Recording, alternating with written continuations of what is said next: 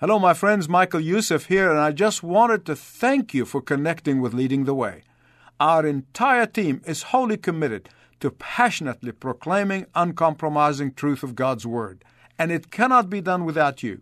Learn more about what God has charged us to do around the world by clicking around ltw.org. That's ltw.org. Thank you, and may God richly bless you as you seek to serve Him.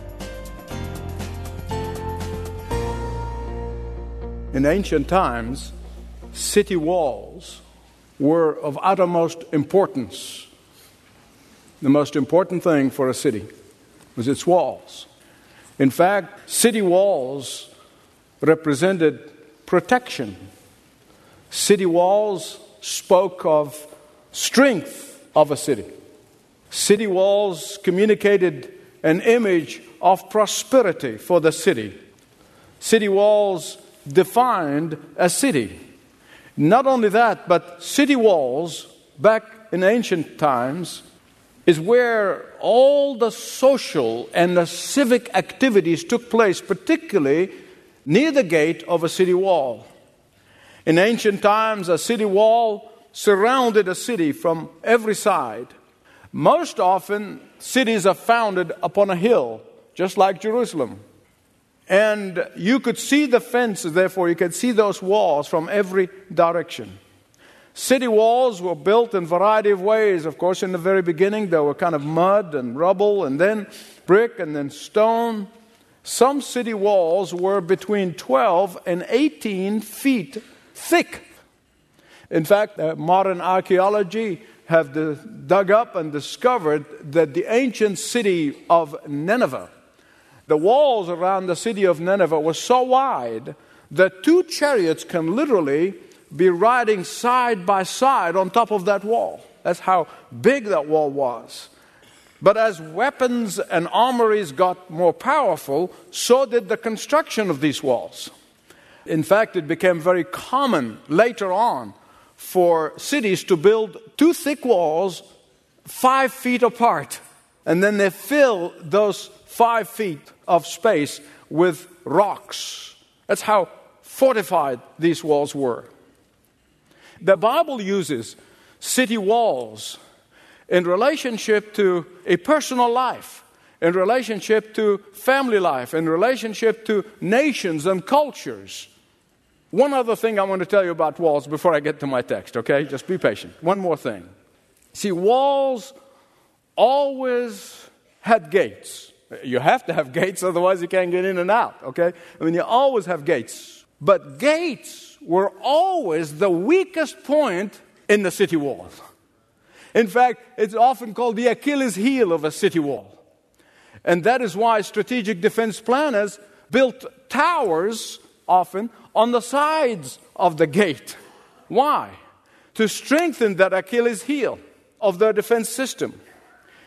When you understand that sin and temptation comes to us and attack us through our eye gates and through our mind gates. You'll understand what Solomon meant when he said, You go to that tower, the name of the Lord, you run into, and you're safe. You're not going to run very far because those towers were right next door to the gate. Whenever you face temptation, whenever you face sin, whenever you face times of trial that come to you through the gates of our mind and heart, you run to that tower, and there you receive the strength. There you receive the power that you need to have victory over sin. Walls in the Bible are used as a symbol of a life that is protected. I'm going to show it to you from the scripture.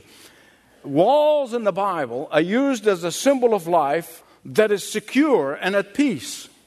Walls in the Bible are used as a symbol of a life of purity, a life of safety, a life of serenity. Walls in the Bible used as a symbol for a well being in the midst of a hostile, in the midst of a threatening environment. And therefore, the protection of these walls were very important. In fact, they spared no expense to keep that wall safe. Not only that, but at the same token, the Bible also speaks of the fact that broken wall is a symbol of a life that's in shambles. A broken wall is a symbol of a life that's in turmoil. A broken wall is a symbol of a life that is continuously being threatened. A broken wall is a symbol of a life that is disconnected and discontented. A symbol of a life that is in deep trouble. A symbol of a life that is sleepless and worried and anxious. No wonder when Nehemiah came back from exile and he inspected the city of Jerusalem and he looked at the wall and he saw the wall of the city totally broken and destroyed, and he just sat there and he wept because it meant that Jerusalem is up for grabs. Then, by the power of God, he led the people to rebuild the wall. And everybody was involved in the rebuilding the young and the old, the men and the women, everybody was involved in the rebuilding of those walls. Today, we are seeing broken walls all around us. Broken walls of individual lives, broken walls in marriages and homes, broken homes in children's lives and teenagers' lives broken walls in our society, broken walls in our churches. Broken walls are everywhere.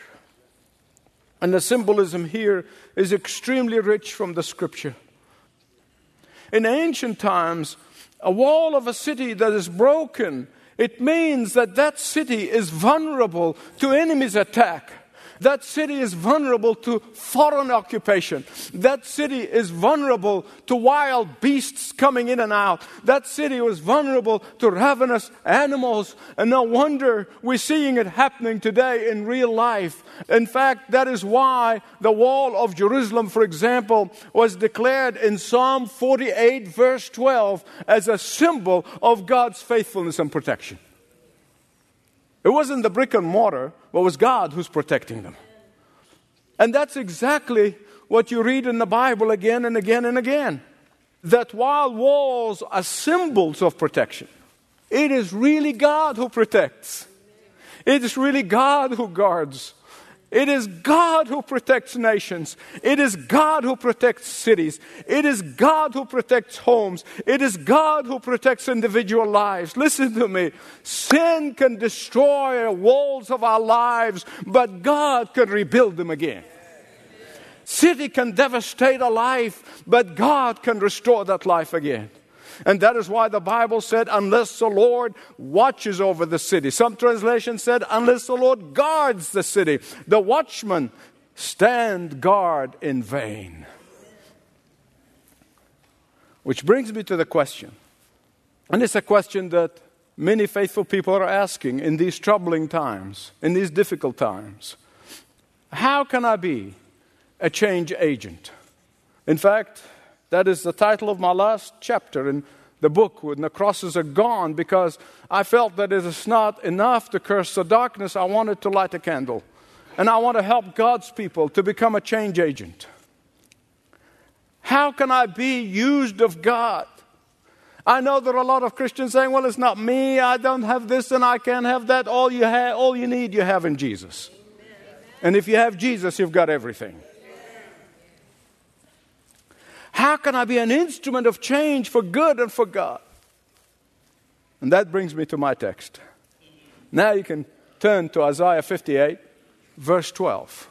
I'm going to be referring to the whole chapter, but let me focus on verse 12. Here's what the Word of God said to God's people through Isaiah Your people will rebuild the ancient ruins and will rise up the age old foundations. You will be called the repairer of broken walls, restorer of streets with dwellings. Let me put this in a historical context. I always put my text in context. In many ways, our day in which we live today very similar to the days of Isaiah. It really is. You cannot read the Bible and escape it. In fact, the similarity is so frightfully clear that one has to be concerned because we know what happened to Israel. Here's how it happened King Uzziah came on the scene at the time, like many of our politicians. He campaigned for office of a king as a religious man. And when he got into office, pride and power extracted whatever little goodness he had in him. King Uzziah imposed faulty religious views upon the nation, and he ridiculed the priests and the prophets and the faithful people of God.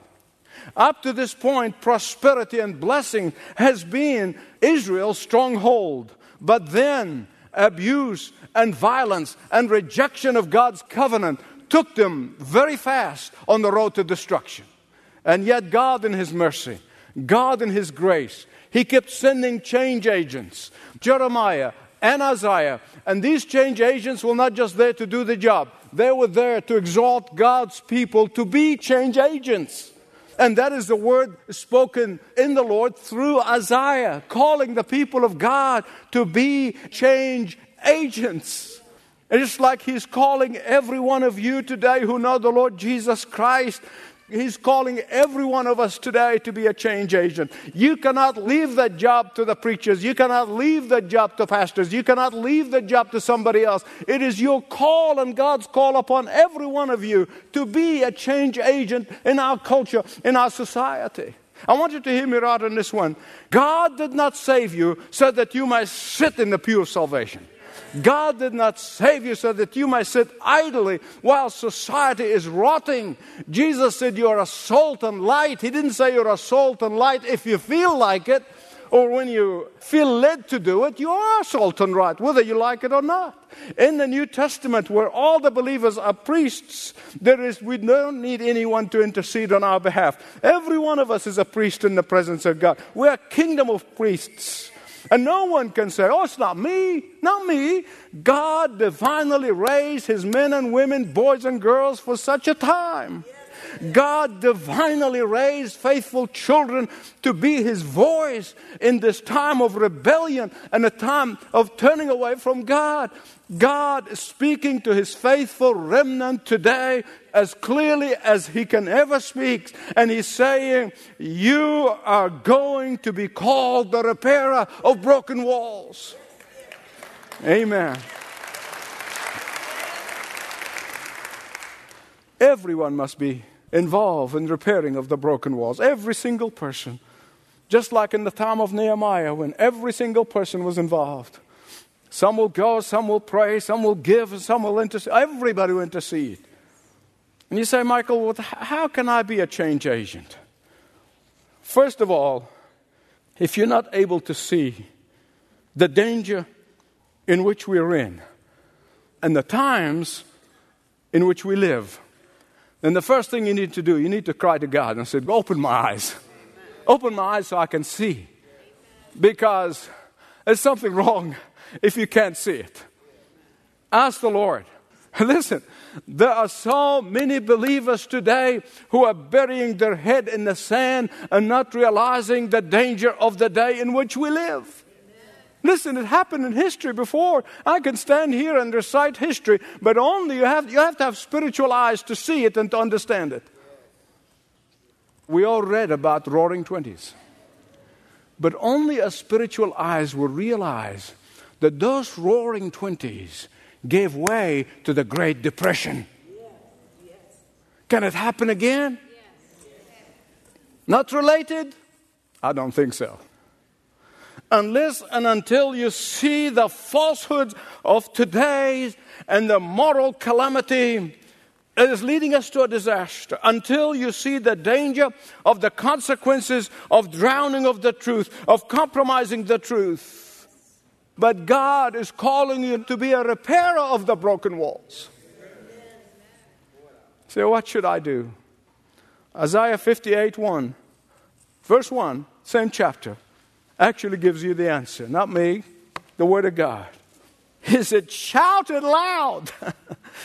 Don't hold back. Don't hold back. Don't hold back speaking the truth. Don't hold back on supporting those who are in the front line of preaching the truth. Don't hold back in sharing of your faith. Don't hold back in standing with those in the fighting line. Don't be intimidated. Don't have a defeatist attitude. but be of courage. Be a change agent because that's exactly what God wants a change agent to do to speak loudly, to speak often, and to speak wisely. I am convinced that the greatest threat to the church of Jesus Christ today is the silence of God's people. I am absolutely convinced of that. Our culture is changing at a dizzying and alarming speed. Our churches are departing from the truth in an overwhelming pace. Even believers are retreating back from the field of battle with a heartbreaking way. And back in the old days, Harvard and Yale and all those institutions, it took several generations to depart. Now it's not even taking one generation to depart. But the question remains how can I be a change agent? Listen carefully, please. Instead of murmuring and complaining and moping and sulking about silly things, share the gospel. Instead of joining the chorus of gossip, of superfluous things, speak truth. Instead of being part of a holy huddle and the naysayers declare the mysteries of the power of God. Instead of just uh, saying how bad things are, give away the good news. And through leading the way, we'll be able to get the gospel to 190 countries in 20 languages. And God has given this church some unique opportunities, not just to touch a city, not to touch a nation, but the globe. My friend John Stott used to say, he says, Christians must be global minded with a global vision because we have a global God. In fact, Isaiah tells us about a couple of obstacles that a change agents were facing at that time. when you see them, you realize nothing changed in time. Verse 3. First obstacle, Isaiah 58 3 is the dead religion and dead rituals that people were practicing at that day, at that time. It's like our day. Listen to me. A change agent, a repairer of walls, a mender of broken walls must speak the truth in love. Must call sin sin first in our lives and then in the lives of others. We must call people to repentance, but we must repent first. We must have a lifestyle of repentance so that we'll be able to call others to repent. And we've got to stop calling sin a disease. It's not a disease, it is sin. And it can only be delivered from that sin and the power of that sin through the blood of Jesus Christ. The second obstacle that was creating a God in their own image. Oh, have you seen it? Everybody's got a God. Everybody has a God that's created in their own image. They're creating a God that they could appease, creating a God in their minds who doesn't care about morality. They're creating a God in their minds who's not interested in their lives. They're creating a God who's not interested on what they do between Sundays. But the true God wants his people to be not entertained, but world changes. God wants his children to be a change agents. Look at verse 6 to loosen the chains. God wants to use his children as a change agents to set people free from sin and bondage. God wants His children to be a change agents to set people free from the slavery of sin and from addiction. God wants use you as a change agents to help open the blind eyes because God wants to set the captive free. He does it all through His change agents, through you. He repairs the broken walls of lives and homes and churches, societies, through repairers of walls. You will be called repairer of broken walls, restorer of streets with dwellings. See, God made it clear to Israel I mean, again, you, you, can't miss it. I mean, you're reading the scripture again and again and again. It becomes monotonous. And sometimes I just say, Lord, what incredible patience you have. that victory would come when His change agents are willing to be repairers of broken walls. Throughout the nation, throughout the world, millions of people are waiting. They're longing for someone to bring them the word that will set them free. Will you be that change agent? Will you be that change agent?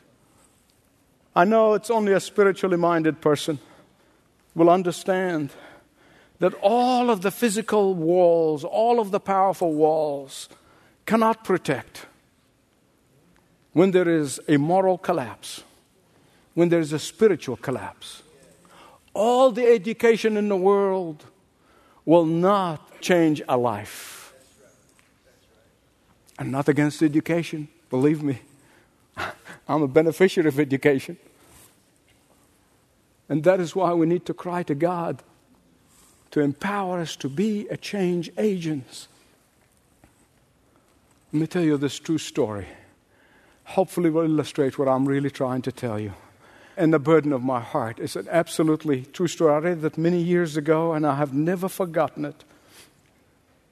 Ancient China and the people who dwelt there were exhausted and tired and frustrated by the invasions of what they call the northern barbaric hordes. I'm quoting history, I'm not making judgment. And so they came up with a great idea to build the Great Wall of China. Incredible wall. It was so high that they were sure not one could ever climb over it. It was so thick and wide Nothing could break it down. And so they built it and then they settled back and they said, now we can enjoy safety and security. We won't be invaded. or so they thought. In fact, during the first hundred years of the existence of the wall, they were invaded three times by the so called barbaric hordes. Three times. No Nobody ever climbed over the wall. Nobody broke the wall. But every time the invaders, three times, and every time they invaded China by bribing the gatekeepers, and they came through the gate. You see, they were building the wall, but they forgot to teach the children integrity and when those kids grew up, they became the gatekeepers. Oh, listen, I could take hours to, but you get the imagery. You get it. You get it in our culture. We have given kids trinkets, we've given them toys, we've given them the best of education, but we did not tell them about Jesus. And now they are the gatekeepers. You will be called repairer of broken walls, restorer of street with dwellings. Shall we pray together? Lord, our hearts are lifted up to you, our eyes are focused on you. We know that it is in vain for the guards to guard the city unless the Lord Himself guards it. It's in vain for the builder to build a house unless the Lord Himself builds it. And that's why we're coming to you. This is not just a theological nicety that we just pray after a sermon and close our eyes and bow our heads and it's a ritual thing to do. Lord, you know our hearts. That's not the issue for us. We're coming to you because we're desperate. And we believe only you can change hearts. and You can transform lives. And you are the only one who can do the impossible. You are the God of the impossible. And so we come to you and we cry to you in our variety of ways, in our variety of personalities. We cry to you. Will you hear us? Will you answer us? Will you empower us to be change agents? For Father, we pray this in that mighty, powerful name of Jesus. Amen.